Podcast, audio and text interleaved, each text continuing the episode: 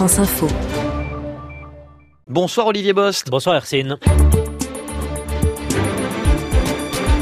L'édito politique du 17-20 ce soir, c'est un parti pris. Vous nous annoncez le grand retour des couacs. Eh bien oui, regardez ce qui s'est passé avec euh, ces attaques contre la loi E20. Dans une loi qui ratisse déjà très très large, 115 articles qui vont du travail du dimanche, en passant par les prud'hommes, les transports en car, les professions réglementées, l'accès au permis de conduire. Eh bien les sénateurs puis les députés hier soir sont venus ajouter un article qui n'a l'air de rien. Un petit article qui ouvre une brèche dans la loi E20, en clair, pour ses détracteurs, qui va autoriser les publicités pour l'alcool de manière beaucoup plus large qu'aujourd'hui. Et que s'est-il passé alors? Eh bien, c'était la, la, nuit dernière, hein, aux alentours d'une heure et demie du matin. L'article tant critiqué est devant les députés réunis en commission. Et là, le ministre Emmanuel Macron leur demande de voter contre. Je voulais prendre la parole pour vous demander de pas voter cet article. L'alcool demeure directement responsable de plusieurs milliers de décès par an et donc un sujet extrêmement sensible. Les réactions d'ailleurs émanant de plusieurs parties prenantes euh, ou plusieurs autorités politiques, morales ou médicales ces derniers jours ont témoigné de la sensibilité de ce sujet. Mais Emmanuel Macron n'a pas pu lutter. L'article est adopté. Dans son entourage, on explique que le ministre de l'économie subit un sujet qui n'a rien à voir avec sa loi. Le ministre défend malgré lui une position dont il n'est pas un acteur.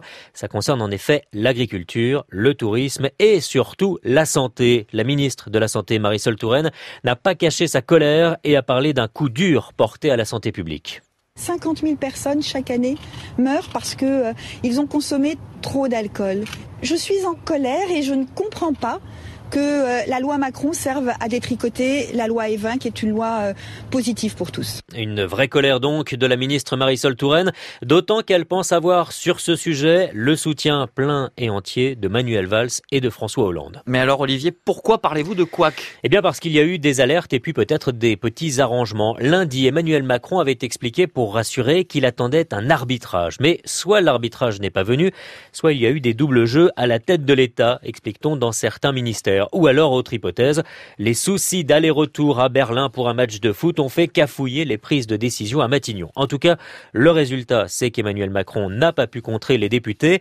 Dans le gouvernement, ça n'agace d'ailleurs pas que chez Marisol Touraine. Le porte-parole du gouvernement, Stéphane Le Foll, la soutient.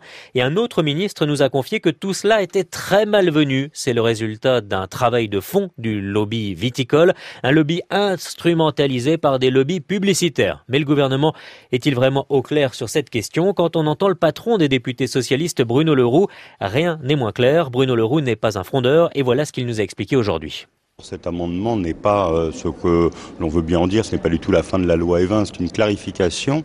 Pour autant, euh, il entraîne beaucoup d'interrogations. Je souhaite que nous continuions à réfléchir et que l'on n'adopte pas comme cela, dans un cadre, un cadre autre, le texte Macron, un amendement qui forcément soulève des interrogations. Voilà, Bruno Leroux tente l'apaisement ou l'entourloupe, c'est à vous de choisir.